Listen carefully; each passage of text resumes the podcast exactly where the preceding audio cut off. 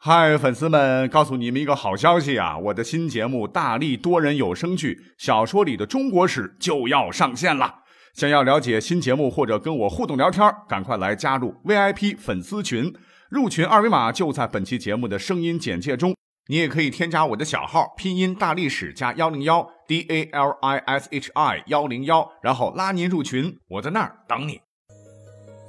管他正史野史。这里只有大历史，大力讲的历史正在播出。感谢收听本期节目。我看了一个去年三月份澎湃新闻，呃发起的一个调查，特别有意思啊。这是一项针对全国三十一个省市区的入户调查。他调查什么呢？说是在怕老婆方面，哈，宁夏排名第一，东北家庭的妻子地位最高。这我们就暂且不论啊，这条新闻它最终调查的这个结果准确不准确？其实要告诉各位啊，在中国，男人怕老婆的历史其实源远流长啊，根本不是大家想的哈。中国男人都是大男子主义。那前一期节目我讲过，说我国历代帝王当中美誉度很高的隋文帝杨坚，那怕老婆是怕出了历史记录啊，因为宠幸的小美女被皇后。独孤是乱棒打死啊！这隋文帝直接崩溃，是策马狂奔离家出走了，一口气跑了整整三十里哈，边跑还边大哭啊！这日子没法过了哈！我是个皇帝呀！哎，被一帮子老臣是好不容易追回来啊，差点出了家。所以呢，隋文帝绝对是中国历史上级别最高、最出名的怕老婆的一枚汉子。但是呢，比起晚辈隋文帝啊。马上要讲到的王导，那老婆怕的真的是有异曲同工之妙。王导啊，不是导演，他是东晋著名的政治家、书法家。书圣王羲之是他的堂侄，他是一辈子啊服务过晋元帝、明帝和成帝三朝，是东晋政权的实际奠基人之一。位高权重啊，当时有王与马共天下之说。但啊，他怕老婆简直是怕的登峰造极。当然了啊，也怪他啊，背着老婆呢养了个小妾。有一天呢，东窗事发啊，老婆是怒了啊，赶来兴师问罪。呃，王导正在和一群高雅之士在清谈，轮到他发言，一番高谈阔论呐，口沫横飞，说的正起劲儿来。下人突然来报说，你老婆怒气冲冲的来了啊！只见王导二话不说，撂下众人，鞋都没穿好，是撒丫子跑到外面，赶着牛车就要逃跑啊！牛车啊，牛拉的，所以跑得很慢。这个王导啊，怕被老婆追上，真是着急了。情急之下呢，拿起了竹尾当起了鞭子用。竹这个字儿很复杂，是古书上指鹿一类的动物啊，尾巴可以做拂尘，所以竹尾啊是一种形如树叶，下部靠柄处则为平直状啊，有点像拂尘羽扇的东西。主要当时是为了显示士大夫身份高贵的一种道具。宋代就失传了。那无奈呢，这个车辕太长哈，竹尾太短，王导是使出了吃奶的劲儿，也很难够着牛屁股，衣服也皱了，发髻也歪了哈，满头大汗，急得要命。别忘了啊，旁边还有人看热闹呢哈，看到这个堂堂宰相这么狼狈，都是笑得肚子疼。于是啊，就有人编了个段子啊，说王导功劳很大呀，天子应该加九锡给他。这个九锡就是中国古代皇帝赐给诸侯大臣有书勋者的九种礼器，是最高礼遇的表示。总之，大伙都说啊，这些东西当中有两样东西一定要给王导，一个叫做短圆犊，一个叫做长柄竹尾啊，好让丞相以后出行啊能够挨着牛腚近近的。这手中的竹尾啊，可以长长的够得着牛腚。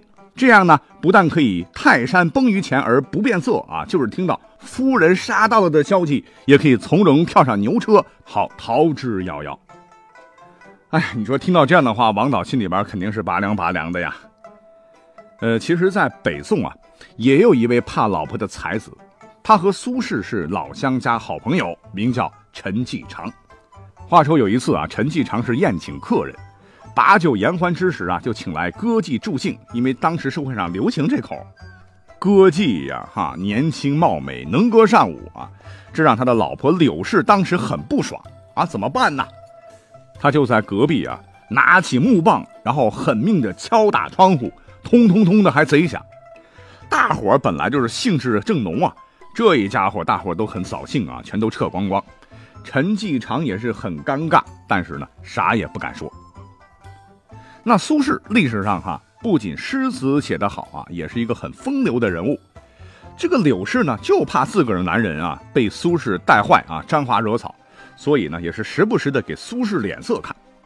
因为苏轼文采好嘛，所以有一次就写了一首诗送给了陈继常。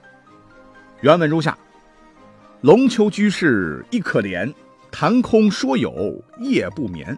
忽闻河东狮子吼，拄杖落地心茫然。因为陈继常信佛，所以叫居士啊。翻译过来就是。我的朋友真可怜呐，谈论佛法忘睡眠，忽听老婆一声吼，手杖落地心发抖，真是入木三分，刻画出了正在高谈阔论的陈继常啊，听到老婆骂声时惊慌失措的可笑神态。诗里边的河东啊，是借用唐代诗圣杜甫关于河东女儿身姓柳的诗句来暗喻出生河东郡的柳氏。狮子吼则百兽伏啊，一语双关。本来呢，苏轼人家就是写着玩的哈，想调侃一下老友，万万没想到啊，苏子文章天下闻名啊，这首诗呢就这么给传出去了，从此啊，陈继阳这位才子啊，直到现在吧，为人所熟知啊，往往不是因为他写的好文章，而是因为他的老婆醋劲儿太大啊，而河东狮吼的典故也是由此而来。那既然说到了吃醋啊。很多朋友可能觉得，这个典故早听说了哈，不就是唐太宗为了笼络人心，要为当朝宰相房玄龄纳妾，他老婆嫉妒横加干涉，太宗无奈，只得让他在喝毒酒和纳小妾之中选择。没想到房夫人宁愿一死，也不愿在皇帝面前低头，端起那杯毒酒是一饮而尽。嘿，没死，原来杯中装的是甜酸香味的浓醋啊！从此人们就把嫉妒和吃醋啊融合起来，吃醋就这么叫起来了。这个故事大伙当然都熟啊，可是你知道房玄龄为什么会怕老婆吗？其实啊，还有另外一个故事啊，大伙听的可能比较少了。话说房玄龄还没出人头地的时候啊，曾经生过一场大病啊，感觉自个儿熬不住了，就对年轻貌美的妻子说：“我不行了哈，你还年轻啊，不要为我守寡，我死后你可以改嫁，好好去生活吧。”他老婆听了房玄龄的话，十分难过呀，是哭着进了房间。一会儿呢，只见是眼窝处血流如注啊！原来他老婆回屋就拿利器把自个儿的一只眼睛给刺伤了，以此向丈夫表明自己不会改嫁的决心。后来房玄龄病好了啊，觉得老婆是个重情重义的人啊，所以一辈子对他是礼遇有加。无独有偶，在唐初张卓所传的《朝野千载》当中，也记录了这么一件类似的事儿。说当时唐太宗啊赐给兵部尚书任环两个漂亮的宫女，他老婆呢柳氏啊，为什么都跟柳家人有关？是妒性大发哈，把那两个美人的长发都给拔光了。太宗闻讯呐，这还得了啊？朕必须得杀杀这个悍妇的威风啊！于是令人送去一壶酒，说饮之立此，以后不渡不须饮，若渡啊就喝了它。所谓是爱的屋檐下，岂容他人酣睡呢？哈，就算是你皇帝老儿又如何？誓死不允啊！于是柳氏是拿过来一饮而尽，喝完啊，醉着跟家里人痛哭流涕的一一告别。但其实啊，任环老婆喝的他不是毒酒啊，其实真的是御赐美酒。不仅没赐成，还把唐太宗当时给镇住了。唐太宗对任环就无可奈何的说啊：“你说一个人连死都不怕。”还能拿他怎么样？只好把两个秃了头的宫女啊另做安排了。日后有个同僚叫杜正伦呢，是经常用这件事呢取笑任环。有一次任环被惹急了哈，义正言辞的说道：“老婆，你知道吗？有三个时期让你惧怕他。第一个时期是刚结婚的时候，他端坐在洞房中像尊菩萨，难道有人不怕菩萨吗？然后生了子女，媳妇儿变得像一只护犊的老虎。”难道有人不怕老虎吗？再等到年老体衰时，头发也白了，牙齿也掉光了，背也驼了，活像是个鬼。难道有人不怕鬼吗？所以惧怕老婆，有什么奇怪的呢？当时把这个杜正伦是说的一愣一愣的，哑口无言。其实房玄龄和任环的这两则轶事呢，正史当中是没有记载过的。但是正儿八经的说啊，吃醋用在感情上的这个来源，可能还有以下两个。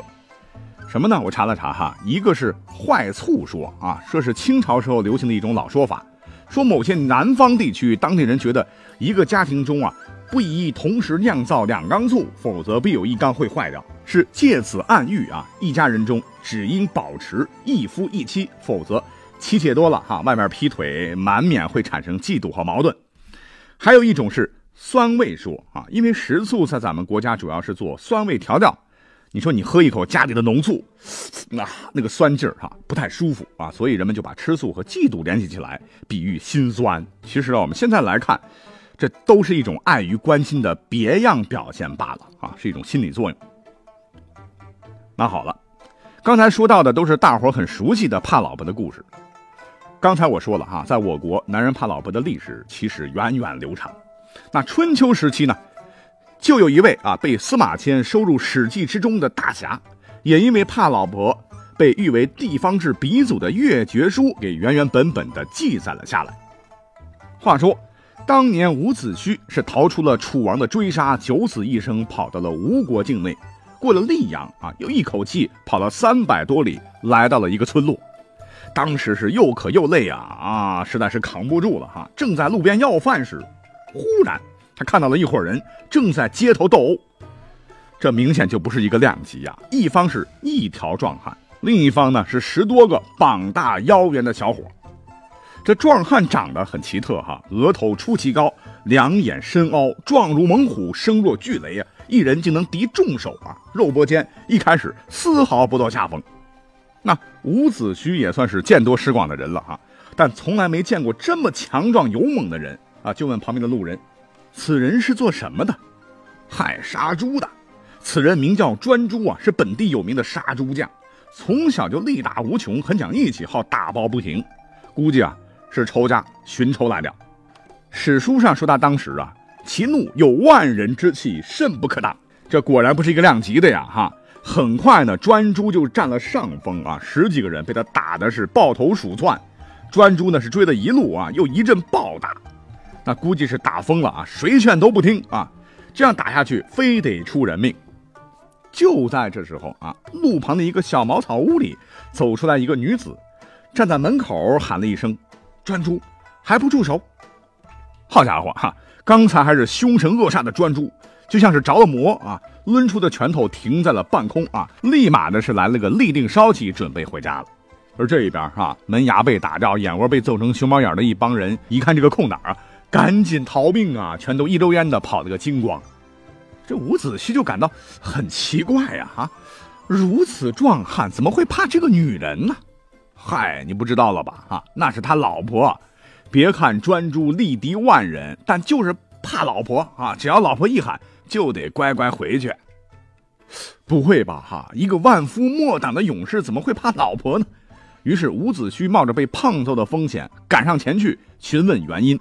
专诸就说了：“哈，你不懂了吧？哈，能屈服在一个女人手下的人，必能生斩在万夫之上。”后来伍子胥啊，要帮着公子光，也就是日后的阖闾夺权。